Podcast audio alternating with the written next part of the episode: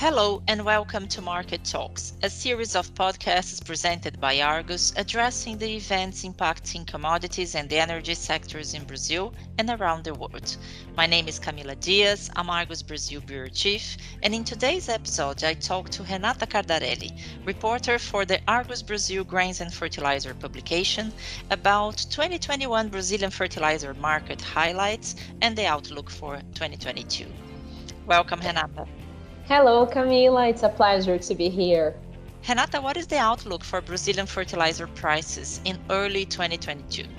The outlook for nitrogen, phosphates, and potash are pretty much all the same in early 2022, Camila. Prices at historical high levels, tight supply, and an unfavorable barter rate will likely increase fertilizer prices globally, leading Brazilian buyers to purchase lower fertilizer volumes in early 2022. Importers will need to buy in smaller batches and more regularly throughout the year to meet the domestic demand while managing financial risks. Farmers tend to reduce fertilizer purchase for the next cycle, and agronomic assessments might be done to guarantee the levels of nutrients needed for planting. Renata, Brazilian farmers usually buy fertilizers through barter rates. Could you explain what it means and the effect of higher fertilizer prices on barter rates? Sure, Camila. Barter rate is the ratio between the price of a grains bag and a ton of inputs, so seeds, pesticides, and fertilizers used to treat the crop barter rates have become less appealing to farmers who now have to provide more bags of grain to buy a ton of a fertilizer NPK baskets in the cities of Sorriso and Rondonópolis, both located in Mato Grosso state. Barter rates for Brazilian farmers are likely to be unfavorable during the first quarter of the new year.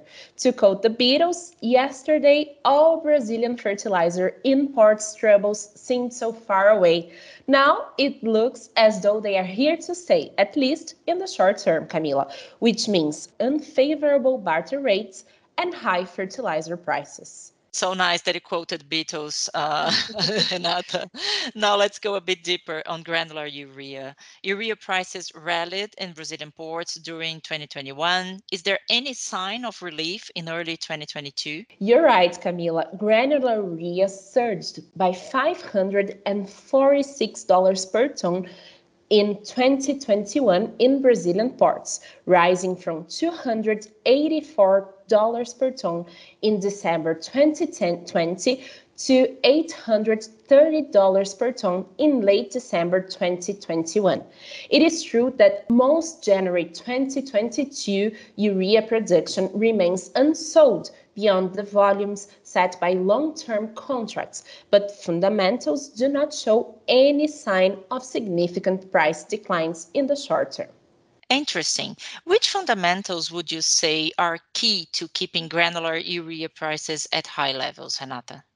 Definitely raw material prices, Camila. Surging energy prices have increased costs for coal and natural gas, the raw materials used to synthesize urea, prompting the shutdown of some production units in Europe. Elevated urea prices have been further boosted by restricted supply from China, which has imposed restrictions on nitrogen exports. Renata, are fundamentals also key for keeping MAP 1152 prices at historically high levels? Absolutely, Camila. Argus assessed MAP 1152 prices surged by $450 per ton at Brazilian ports in 2021 to $858 per ton CFR Brazil in late December. There are two essential countries in this market that are influencing global prices Russia and China. And of course, Brazil imports a lot of MAP 1152 from both countries. Morocco accounted for 39% of all Brazil's fertilizer imports in 2021, followed by Russia at 30%, Saudi Arabia at 14%, and China at 11%. But let's take a step back, Camila. China and Russia have been imposing export restrictions, Russian phosphate-based fertilizer exports will be restricted to 5.35 million tons throughout late May 2022, and China's restrictions are poised to last until June 2022. Limits may be lifted on some fertilizers earlier, however. So it means there will be less global supply. How would this affect Brazil?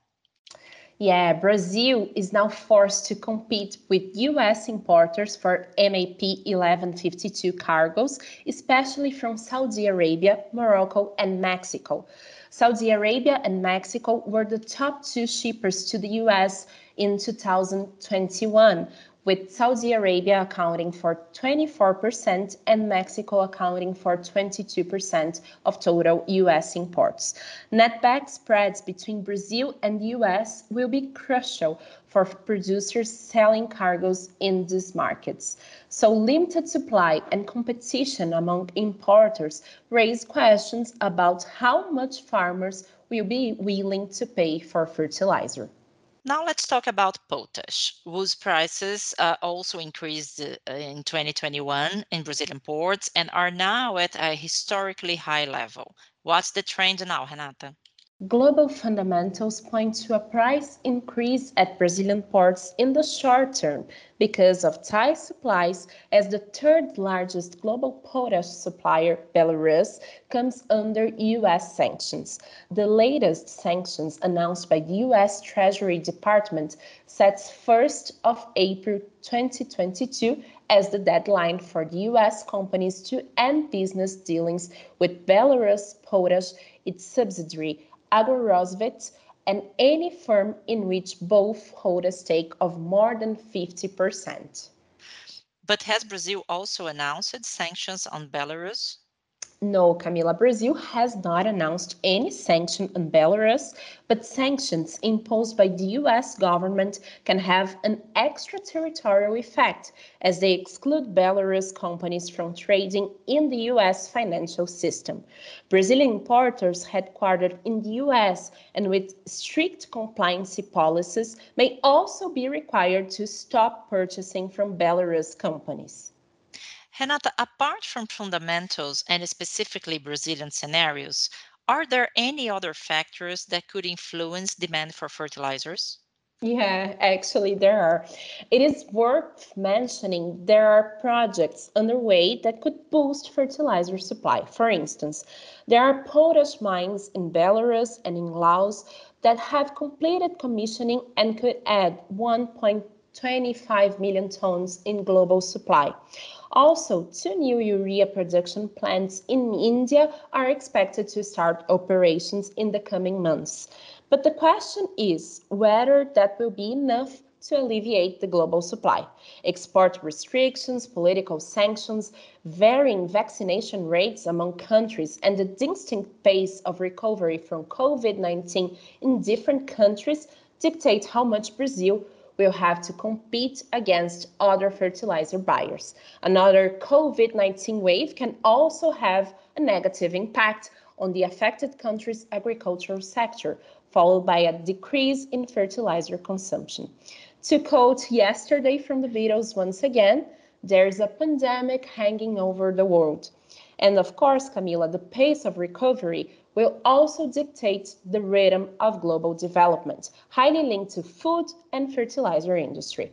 Let's remember that around 80% of the global soybean production is fed to livestock, which is directly linked to economic health measured by unemployment rate, consumption, and countries' development indices a lot of things involved, Renata. Thanks yeah, a lot. Indeed. For, yeah, thanks a lot for being with us again. These and other episodes of our podcast are available on the Argus website at www.argusmedia.com. Visit the page to follow the events that affect global commodity markets and understand their developments in Brazil and in Latin America. We'll be back soon with another edition of Market Talks. See you soon.